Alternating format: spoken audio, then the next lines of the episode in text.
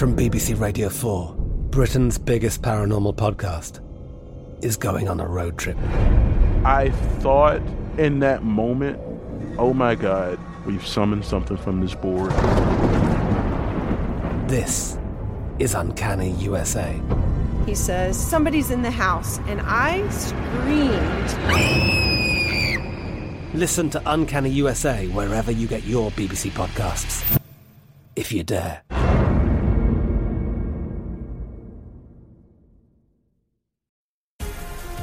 Black Effect presents Family Therapy, and I'm your host, Elliott Connie.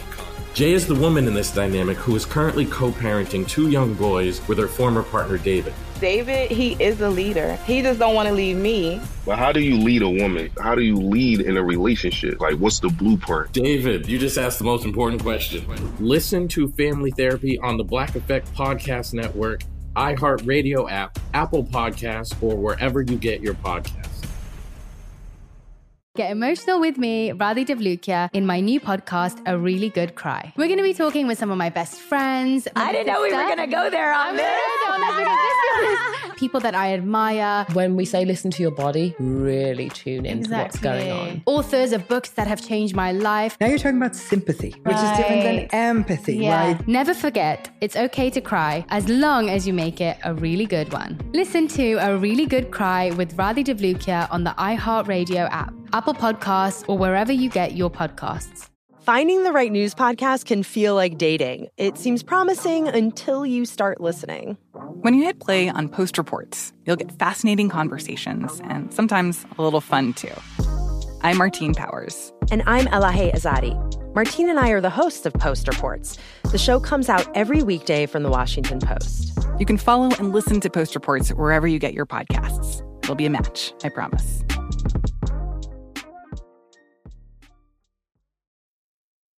Tossed Popcorn is a production of iHeartRadio.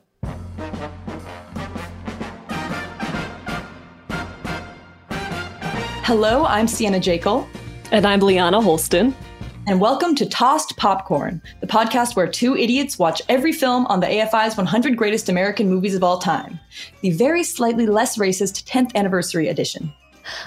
This podcast is a safe space for people who don't know anything about movies. Today, we're watching Singin' in the Rain, number five on the AFI list. A little warning for you there will be spoilers about this film that's over half a century old. You're too late, gotta listen now. Okay, Singing in the Rain. Da da da da da da. First musical. First musical on the list. Should we start off with our predictions? Oh my god, yes. I just so loudly set down a mug and I must apologize. Hi, Sienna. It's Liana Holston, Bachelor of Arts, Theater and Performance Studies. About to watch Singin' in the Rain. A bit of an apt situation here is that it's been raining all day, so I do feel that I am prepared for this viewing situation.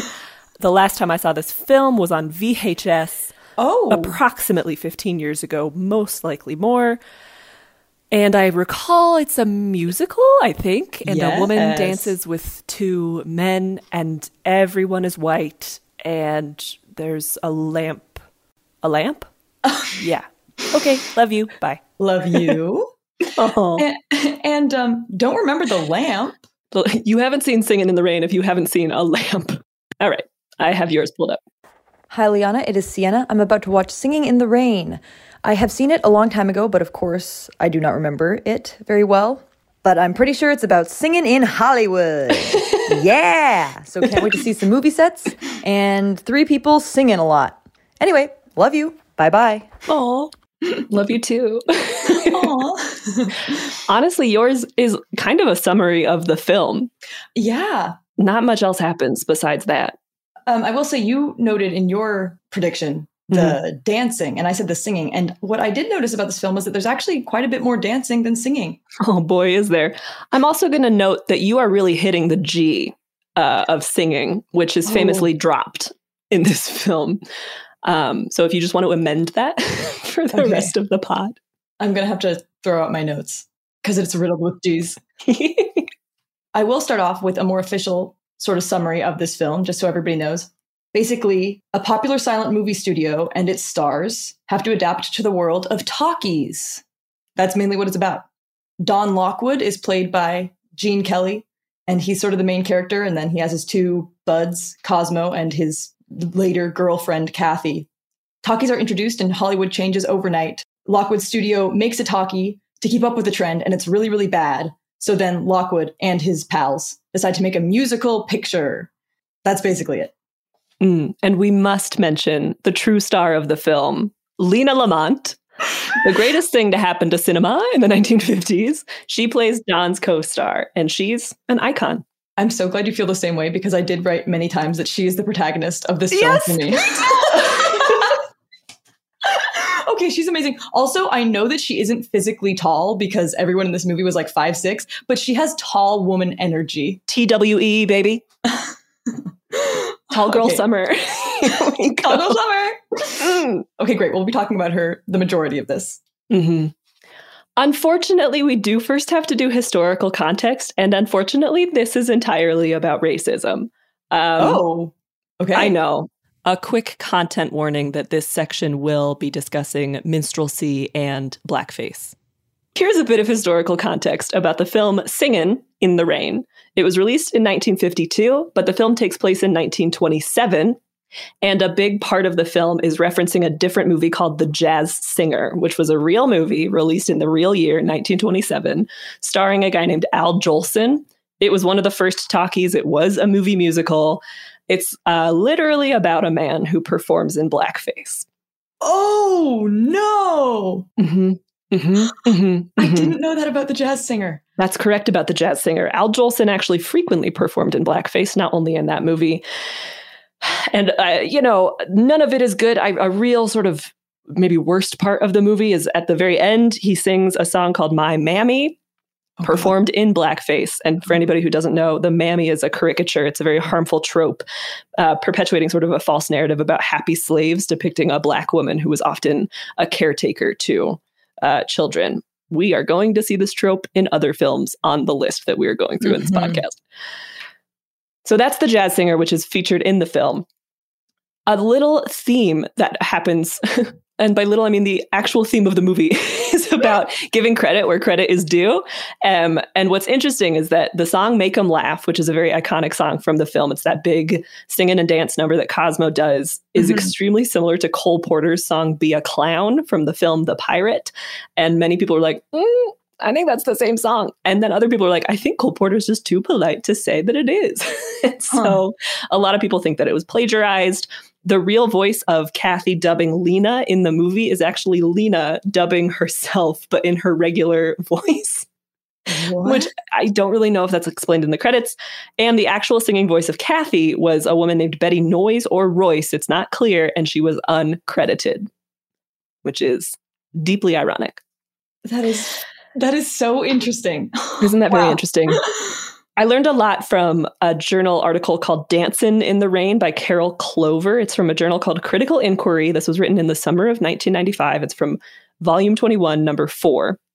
And she talks a lot about how this film very clearly pulls from a lot of African American cultural moments or references mm. to hmm. either Black culture or Blackface caricatures. And um, we'll dive in. So, a few moments that you see this mentioned in the film Singing in the Rain in the scene where they're pitching new titles when they turn the movie into a musical, it, it was originally called The Dueling um, uh, Cavalier. Cavalier. Then they end up calling it The Dancing Cavalier. But in the middle, during that scene where they're pacing back and forth, Cosmo shouts out the title idea, The Dueling Mammy. Oh, yeah. which is also he sings a line from an Al Jolson song from the Jazz Singer, which is that song "My Mammy." Um, it's a really sort of blink and you'll miss it in the film "Singing in the Rain" moment.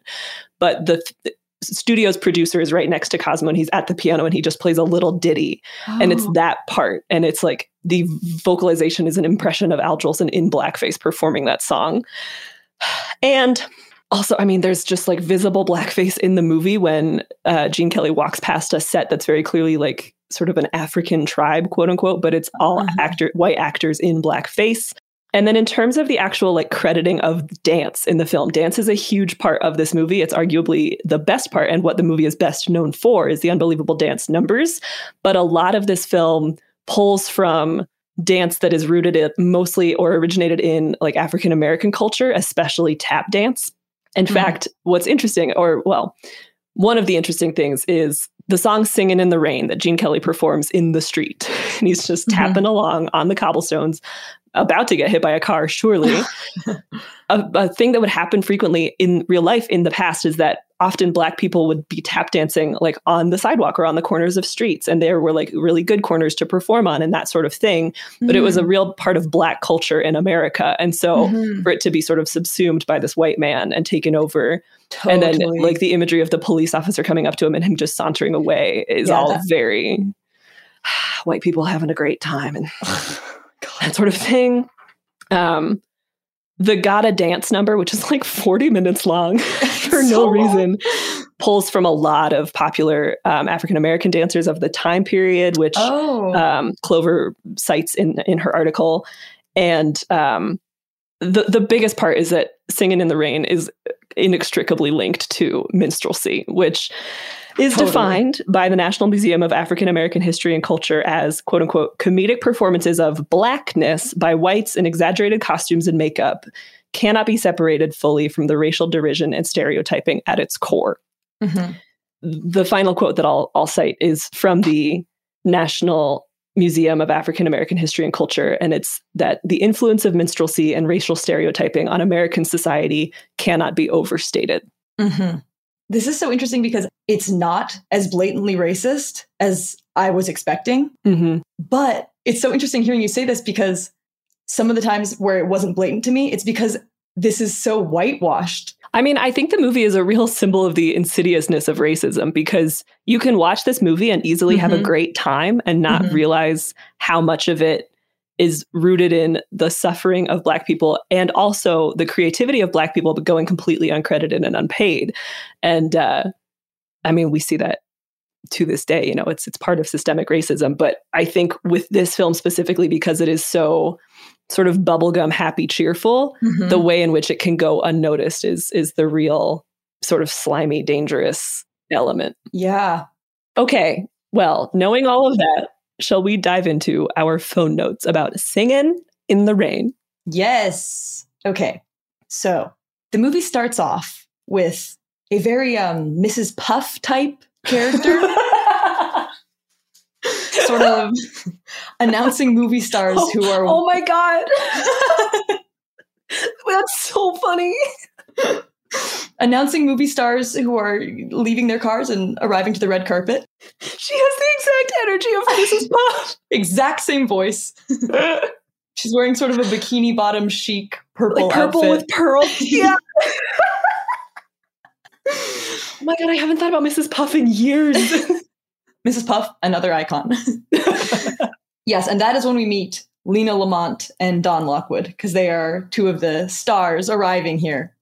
It was an interesting start to the film. It's like a parade of characters all being introduced by Mrs. Puff. exactly. and, um, and what I found the weirdest about this scene, I cannot imagine at an actual Hollywood film premiere. Not that I've attended one, but I did drive past Brad Pitt on Sunset Boulevard giving an interview once. Congratulations. Thank you. I was running an errand for my boss. Congratulations. Uh, what was so weird is that Mrs. Puff is like, Gene Kelly, like, tell me your whole life story. And he's like, let me do that. And I get that it, they were just doing exposition and the screenwriters were like, mm-hmm. we just got to tell this guy's backstory. But could you imagine if at an actual film premiere, if Leo DiCaprio was like, it all started when? Someone's like, tell us, how'd you get here? Yeah. Well, everybody take a seat. it started when I was a child. And yeah, he gives his full life story. It's so weird. okay, this is important too, because I thought of you immediately because Ooh, yes, flattered. Don Lockwood starts to explain his whole story. And it starts off with dancing children when we mm-hmm. flash back to his childhood. How did you feel, Liana, as uh, a person who does not like children? Thank you. I visibly noticed this child. It looked so unwell it. Sorry, they, the child. It like the boy looked like a little skull, and then got carried off. I don't think children from the past were healthy. it all started when I was a little skull, a dancing little skull.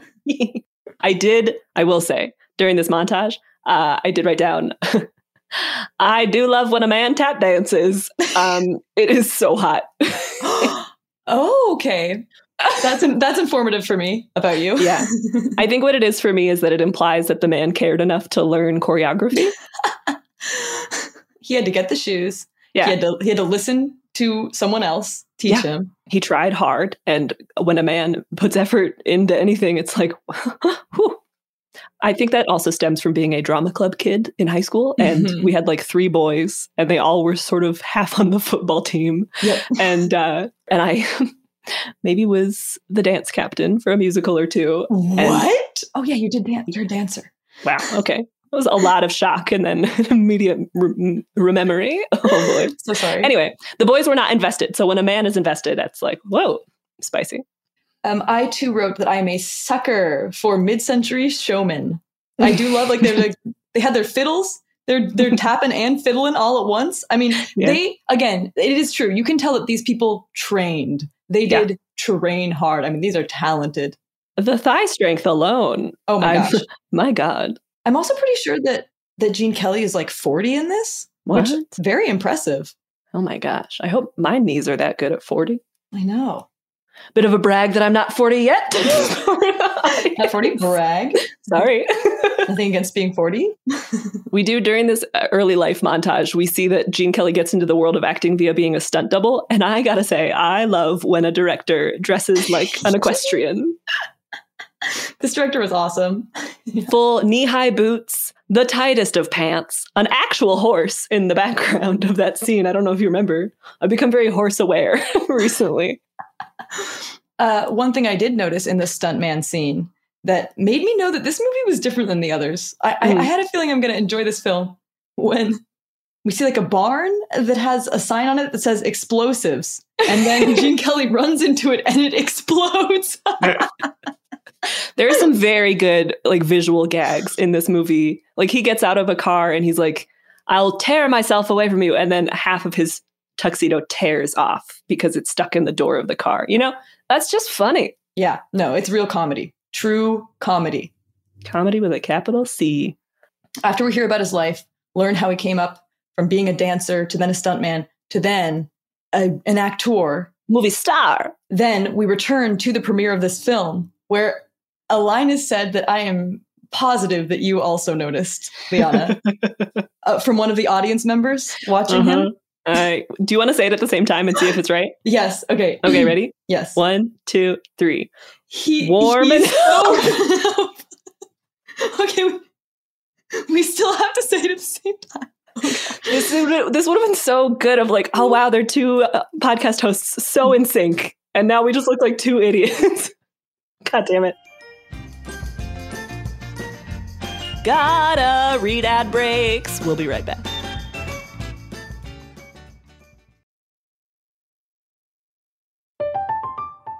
I'm Katya Adler, host of The Global Story. Over the last 25 years, I've covered conflicts in the Middle East, political and economic crises in Europe, drug cartels in Mexico. Now I'm covering the stories behind the news all over the world in conversation with those who break it. Join me Monday to Friday to find out what's happening, why, and what it all means. Follow The Global Story from the BBC wherever you listen to podcasts.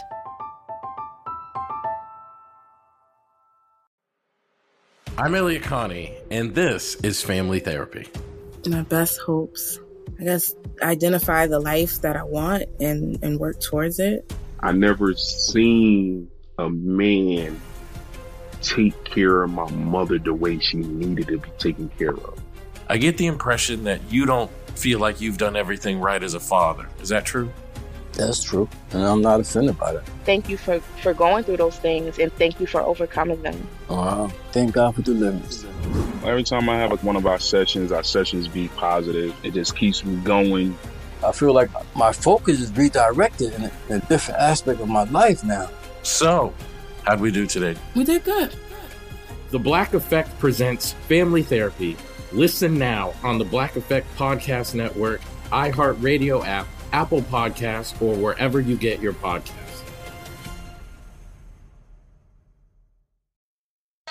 Hey, everybody, welcome to Across Generations, where the voices of Black women unite in powerful conversations. I'm your host, Tiffany Cross. Tiffany Cross. I want you all to join me and be a part of sisterhood, friendship, wisdom, and laughter. In every episode, we gather a seasoned elder. But even with a child, there's no such thing as the wrong thing if you love them. Myself as the middle generation. I don't feel like I have to get married yeah. at this big age in life, but it is a desire I have and something that I've navigated in dating. And a vibrant young soul for engaging intergenerational conversations. I'm very jealous of your generation yeah. that didn't have to deal with Instagram and Tinder. This is Across Generations, where Black women's voices unite, and together, you know how we do, we create magic. We create magic. Listen to Across Generations podcast on the iHeartRadio app, Apple Podcasts, or wherever you get your podcasts. There's a lot happening these days. But I have just the thing to get you up to speed on what matters without taking too much of your time. The Seven from the Washington Post is a podcast that gives you the seven most important and interesting stories, and we always try to save room for something fun. You get it all in about seven minutes or less. I'm Hannah Jewell. I'll get you caught up with the seven every weekday. So follow the seven right now.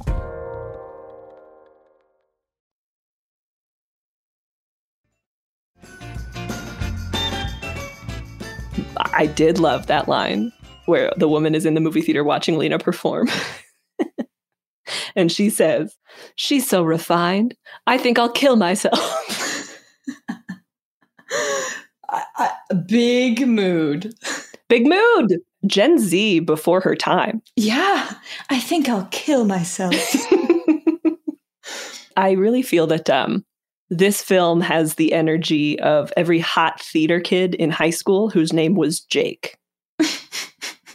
Please do say more. Okay, so sort of sort of a, a, a little white boy who's maybe not really faced that much um, difficulty mm-hmm. in, in his life, and is you know very talented but too hot, and they know it. Mm. I I feel that that is Gene Kelly in this film, um, and you can just tell when he's sitting in that car that he falls into. Yes, Meet cute of the century. Mm-mm, absolutely terrifying. this is why they put roofs on cars, is because men kept falling into women's cars. this is why they invented the roof of the car. Yeah. Henry Ford was like, whoa, get the assembly line out here. Men keep falling off of trolleys into women's cars.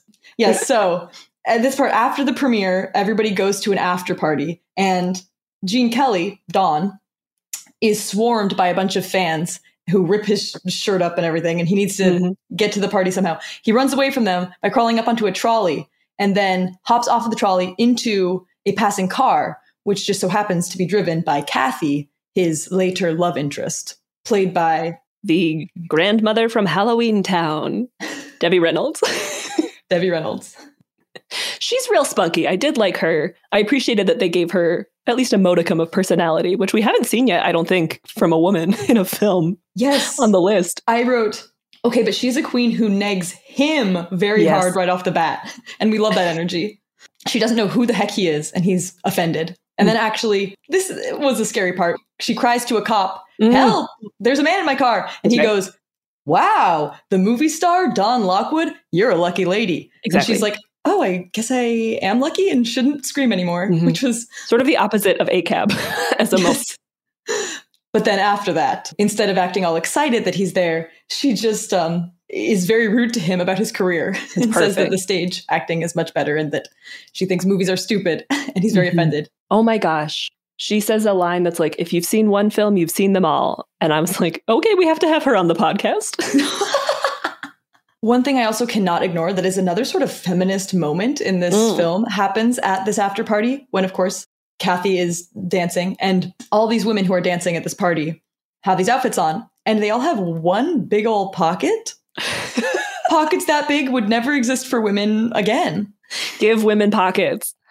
I didn't notice that at all. I didn't notice it because the song that they're singing, the lyrics are literally like, I love you. All I do all day long is thinking about you, a man.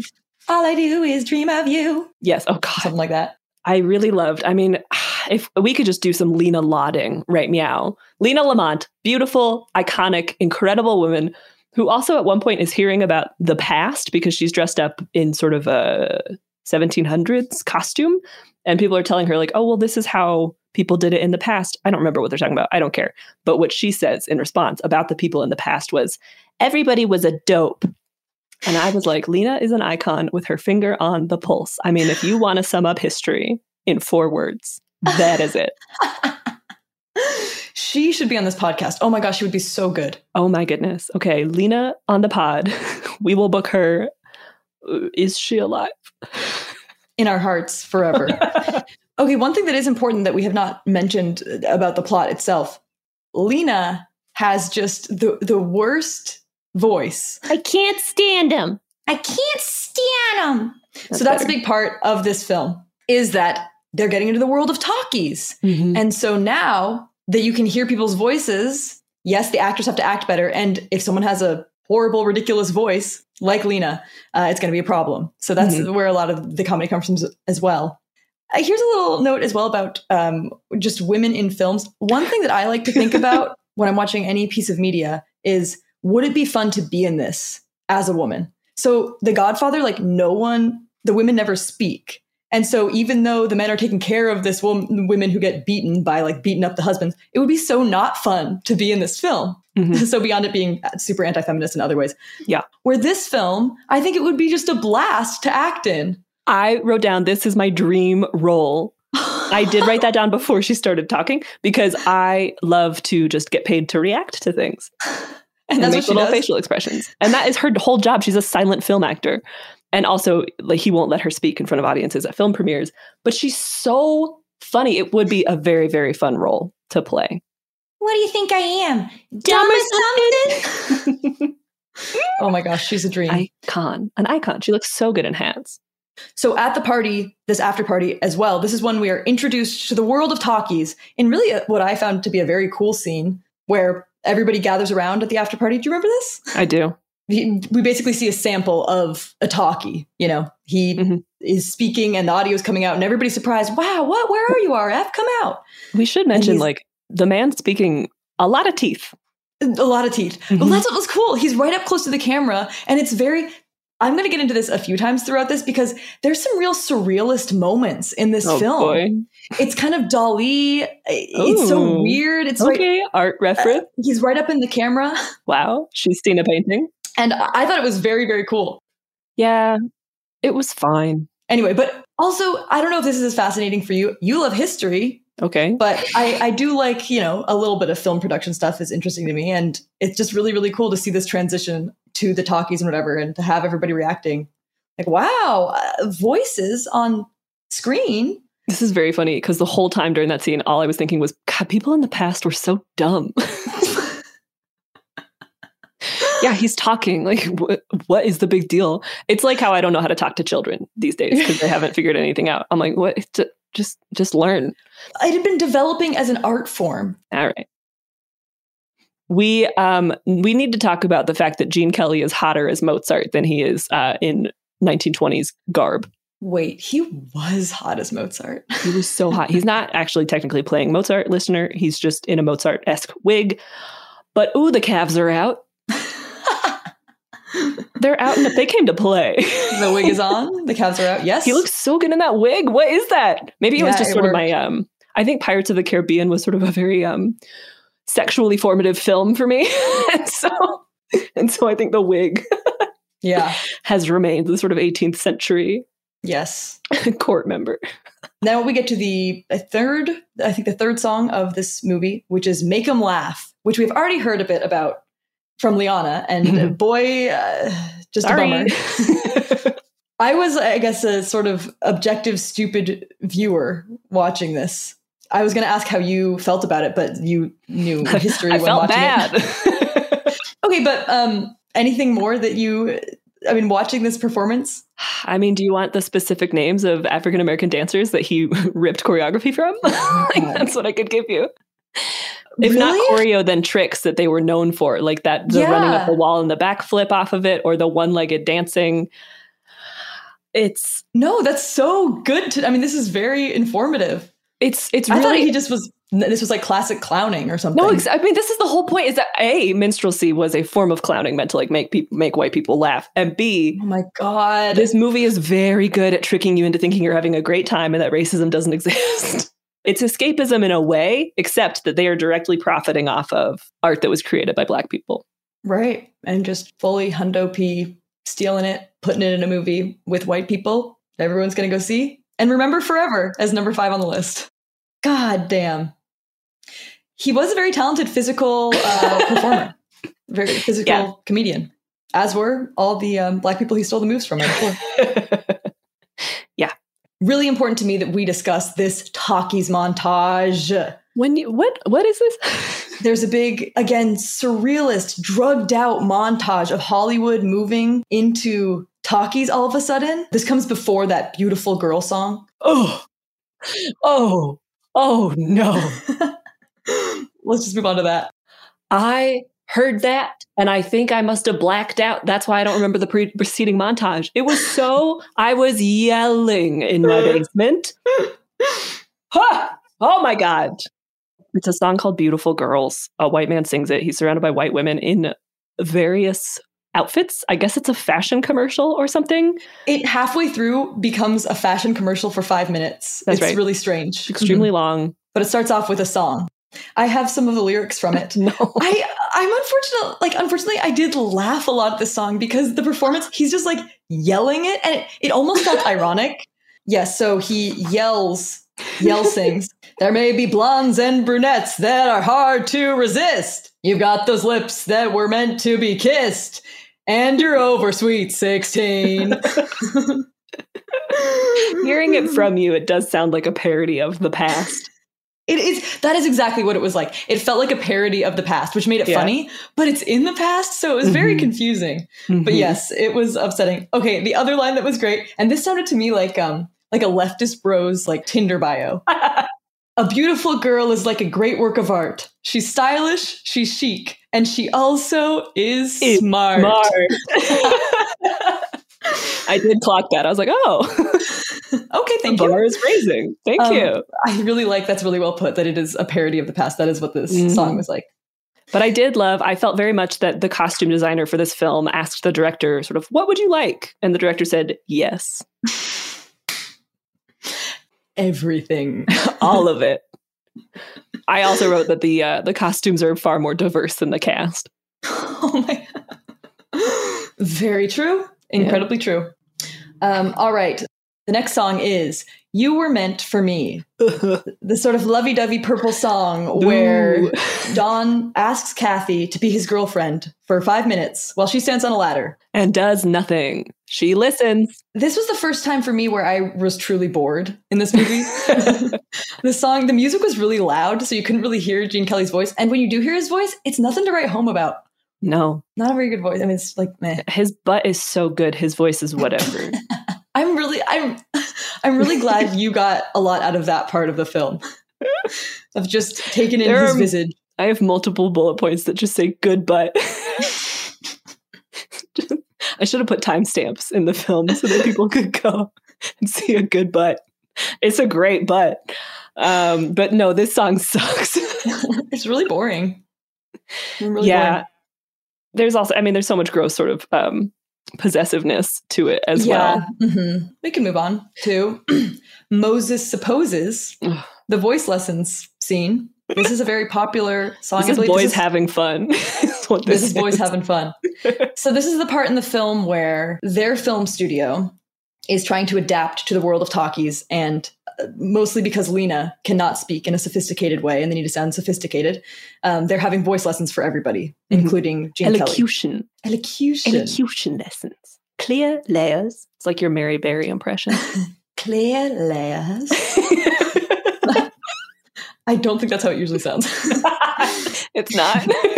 Clear layers. Oh my God, Mary, are you okay? What the only things I wrote from the Moses to Supposes scene, which I think is like really famous, which I think because I was watching this with my family and a few of them said a few, a few of them. That's everyone.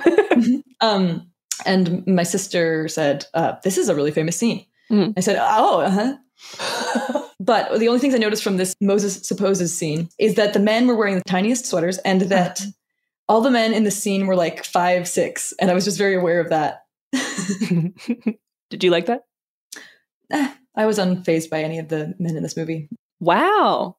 Okay. Yeah. Even with the powerful butt. Yeah, I guess it didn't draw my eye.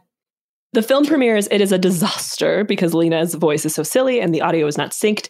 So Kathy, Gene, and what's his face stay up all night and uh, talk about what they're going to do. And I was wondering what the hell was going on with them having a meal that was sandwiches and milk. Did you notice this? They're in this gorgeous mansion that Gene's successful actor Kelly owns, and they're eating sandwiches and milk. I, in in my mind, that is all they ate in the You are 1950s. not bothered enough about this. I mean, I like- sandwiches and milk, Sienna. this man is a millionaire. it is strange in a mansion. That's a good point. Thank you. To me, I guess it just confirms my belief that that's all anybody ate in the 1950s, even though I know this is supposed to be the 20s. I guess 20s and on is that no matter what class you're in, you're eating sandwiches and milk. All levels there. The great equalizer. Sandwiches and milk. They then sing Good Morning, Good oh Morning. my God. This song was stuck in my head for years as a child because of Hmm. this movie. And I didn't remember where it came from. So I could never find the source of it to Oh. actually hear the song again. So when it started playing, I ran upstairs and got a bag of carrots to eat something that was louder than the movie. Wait.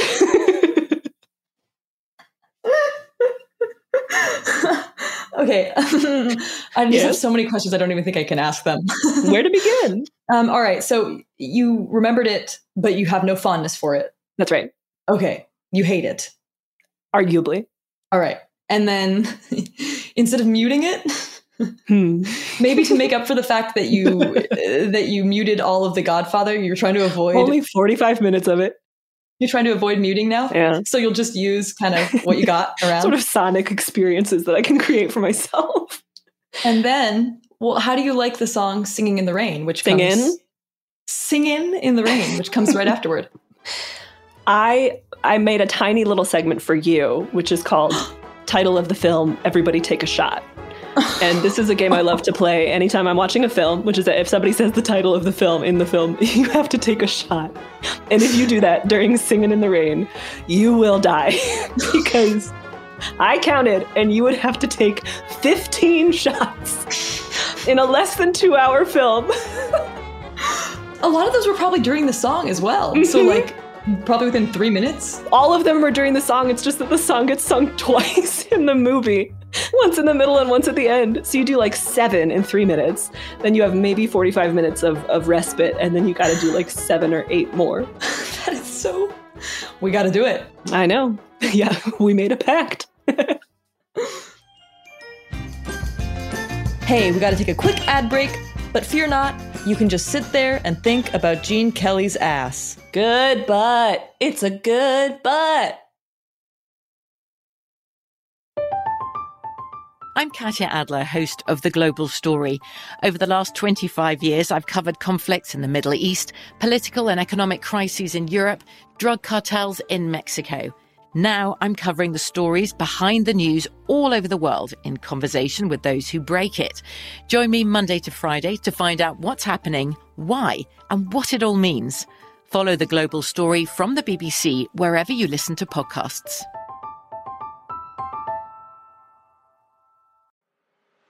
I'm Elliott Connie, and this is Family Therapy. My best hopes. I guess identify the life that I want and, and work towards it. I never seen a man take care of my mother the way she needed to be taken care of. I get the impression that you don't feel like you've done everything right as a father. Is that true? That's true. And I'm not offended by that. Thank you for, for going through those things and thank you for overcoming them. Wow. Thank God for deliverance. Every time I have like one of our sessions, our sessions be positive. It just keeps me going. I feel like my focus is redirected in a, in a different aspect of my life now. So, how'd we do today? We did good. The Black Effect presents Family Therapy. Listen now on the Black Effect Podcast Network, iHeartRadio app, Apple Podcasts, or wherever you get your podcasts. started talking about this incident. Drugs and uh, officials cover up. you couldn't believe it. From iHeart Podcasts. It's like the police knew who he was before they got here. A story about money, power, and corruption. The medical school dean at USC was leading a secret double life. She's breathing right now? Yes, she's absolutely breathing. I'm a doctor, actually. There's no way that that guy's a doctor. I'm Paul Pringle, and I'm an investigative reporter for the LA Times. This is the story of an investigation that starts in a hotel room in Pasadena, California, and reaches all the way to the top of two of the most powerful institutions in the city of Los Angeles. When people fall in line, they fall in line. Looking back, I realized, oh, everyone knew. This is Fallen Angels, a story of California corruption. We're always going to have predators. It's the good people who stand by and do nothing that allow them to flourish. Listen to Fallen Angels, a story of California corruption on the iHeartRadio app, Apple Podcast, or wherever you get your podcasts.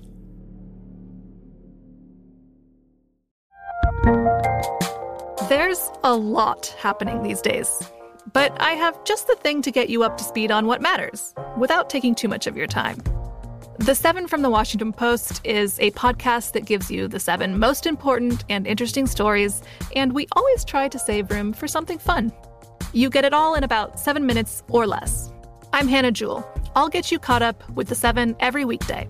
So follow the seven right now.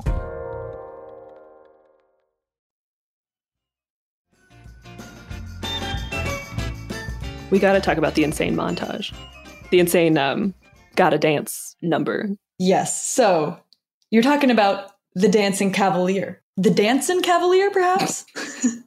so they filmed the movie. They filmed this musical talkie to save the horrible movie that came out of the premiere, and it's called The Dancing Cavalier, and it is a whole lot of dancing. It is a Broadway fever dream. Mm-hmm, that's what I wrote down.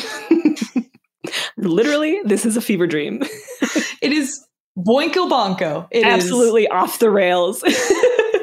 yeah. Gene Kelly comes in, gotta dance. okay, wait. Let me put this in context. He's talking to the the uh, film studio exec, and he's like, "Here's what I." He's pitching this film, and then begins the longest elevator pitch I have ever seen. it's like 20 minutes long. It's so long.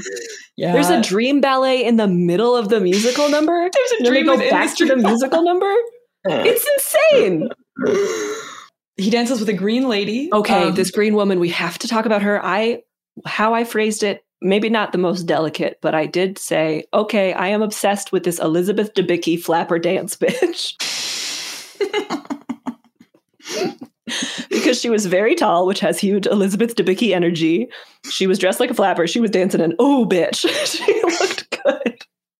And she also has the same energy that I feel that I'm going to have towards any man when I get to go outside again, which is just like pelvis first. Who's Elizabeth Debicki? She's tall. Sienna, on a scale of one to 10, how stressed were you by that long piece of fabric? Okay, here's a difference between She's us. covering her mouth. She is shocked. smacking my gob because uh, I wrote epic scarf scene. I loved it. I thought Okay. it was so cool. I also was like, how is this happening? But in sheer panic. So, listeners, I, this dream within his explanation of what the movie will be. We go to this woman. The green lady is suddenly, she has long hair, which they must have used so much gel in so that it wasn't blown around by some oh. wind machine that they were using to blow around an enormous white scarf. I mean, it was the size of the street in front of your home. You specifically. Listener, look at your street. it's the length of that thing. It's so long. I, for a moment, was like, did they film this upside down? Because the scarf is vertical. Oh my gosh. I don't know what they were using some fan or something. If they were using some fan, they had to be just moving it around back and forth, up and down. I have no idea. It was so powerful. I really thought she was going to get choked to death by a wrong turn. I've never been more confused by anything in my life than I was by that long, long piece of fabric. Should we talk about the ending? Yes. Hmm. They make they make Lina sing in front of a crowd. They have Kathy sing behind her, and then they raise the curtain to show, oh, it's actually been Kathy this whole time. And Lina's like, no, no. And then she runs off, and it's like, oh, yay, Kathy and uh, Gene get to be movie stars together now. Is how the film ends. But here's my thing: is I don't think they were legally out of the woods. That is what I left this film thinking was like they everything that Lina said w- was still the case about her contract. Her contract does exist. Yeah. oh, Sienna. All right. Well, shall we leap right into badges and trages? Let us shall. Terrific. Listener, this is a segment in which we award to the film badges for things we thought were good and trages for things that we found to be very tragic moments that we hated a lot. My first few badges go to just some of the simple things that this movie did the whole time. There were fast paced cuts. I never really got confused. Things were clear, very clear stakes, strong characters. They didn't try to make too much happen. The cool cinematic tricks that happen that are referencing the movie environment um, worked really well and were well executed. And it's a real comedy that really made me laugh. Those are great. I would give it a badge for immediately telling me what year it is 1927. I Mhm. really appreciated that. A badge for people saying hello in an old timey way. A badge for a visibly stressed director. I loved him. He was strung out. Oh, yeah. That's a good badge. And then one final badge I will give is the the headline quote unquote big bonanza for diction coaches. Incre- could you imagine picking up a newspaper today and seeing that? Anything that starts with big bonanza? Big bonanza. Whoa. and I have actually a lot of badges for this because I must say it did check off a lot of the things I'm looking for from a movie. And I just Mm. need to give credit where credit is due in the spirit of this film. Badge for the surprise surrealist vibes. Just Mm. did not expect that, did not remember that from when I saw it long ago. A unique meet cute. Yes, falling into a vehicle. falling into a car. Haven't seen that. No, you can't because they put roofs on cars. Being in color. Really appreciated that. Oh, the very final thing this gets a badge for, and I don't really even think I can count this as a badge. It's like we need a neutral version as well because it does get a point for no women getting slapped or forced into sex acts, which has Oh happened in literally the other first four movies. This The is the first movie on the list low. not to do that. You're right. It's not a badge. It's just like, thank God. it's like a oh, phew. Correct. Yeah. oh, and one final badge that I have is a badge for the sassiest baby Cupid I have ever seen. what, ba- what baby Cupid? Uh-huh. No, I know. This is at the very end of the film within the film, dancing. What what's his face? and Mozart has died. Mozart is back up. He sang a song, and then they sort of pan to a fountain with a baby Cupid in it, who is doing this pose that is so sassy. I kind of want to go back and watch that part. We should invent like a sassy Cupid challenge. You have to pose in water like a sassy Cupid. Trages. You want to kick it off? Trage. I would give it a trage right at the beginning before I even pressed play on the film. A trage for a poster where everyone looks too happy to be there. I could not meet that energy at any point during this film, and I was upset. I would also give a trage for going to a policeman for help. don't don't do it. Don't call the police.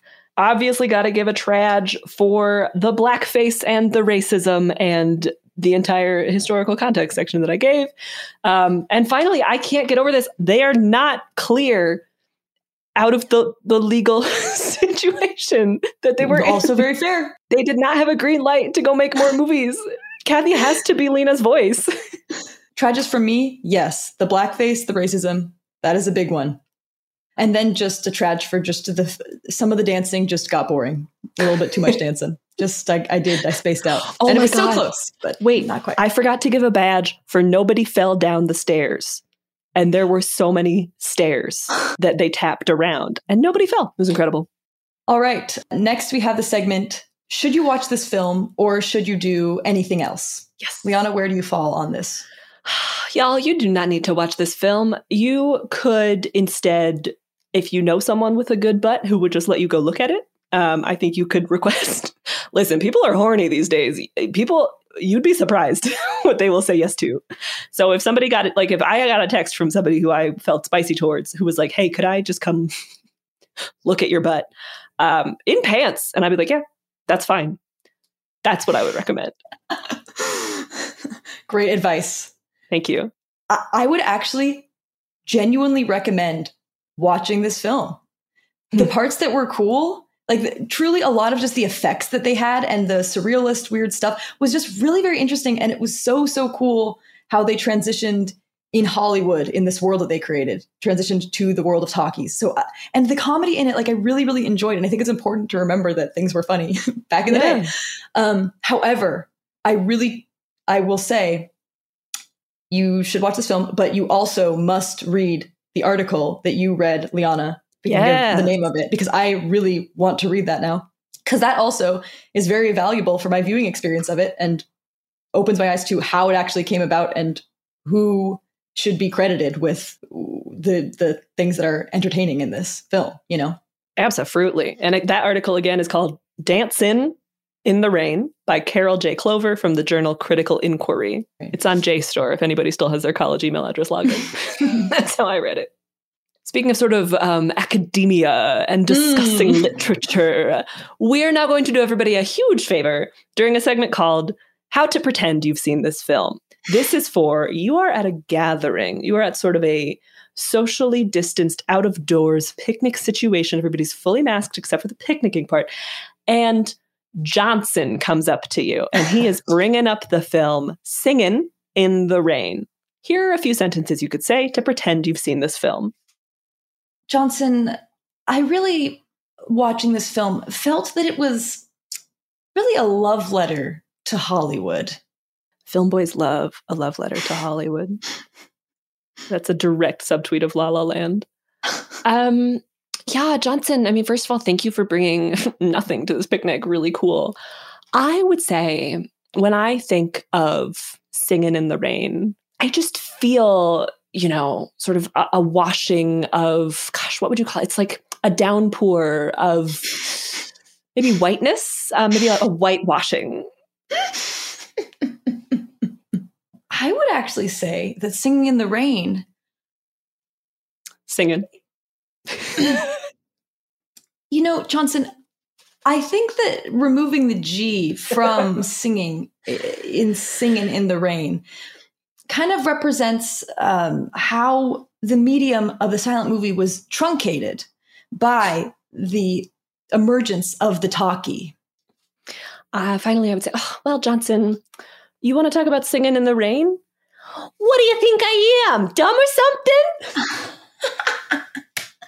That was so good. Thank Uh, that was s- s- s- s- spot on.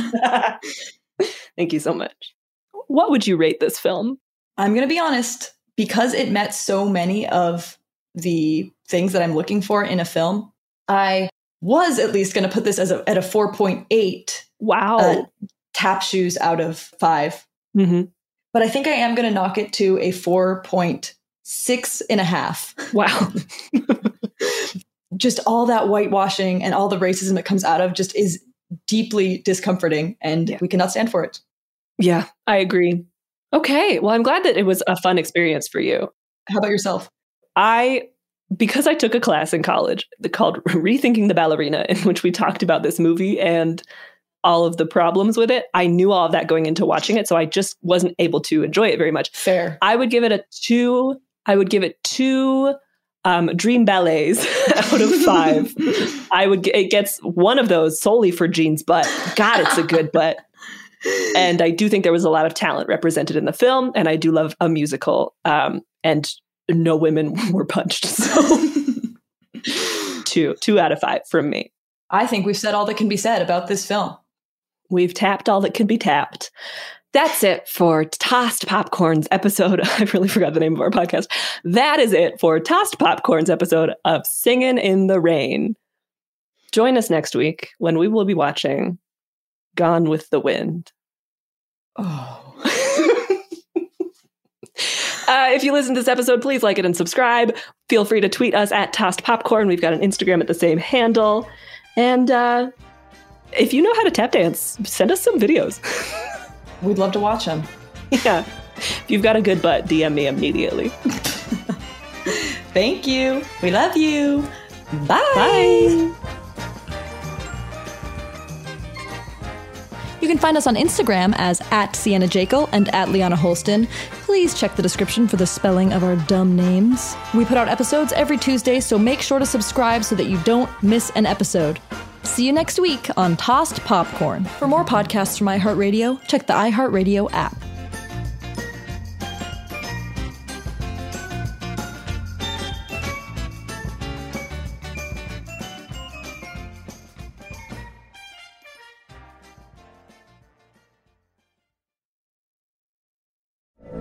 From BBC Radio 4, Britain's biggest paranormal podcast is going on a road trip. I thought in that moment, oh my God, we've summoned something from this board. This is Uncanny USA. He says, Somebody's in the house, and I screamed. Listen to Uncanny USA wherever you get your BBC podcasts, if you dare.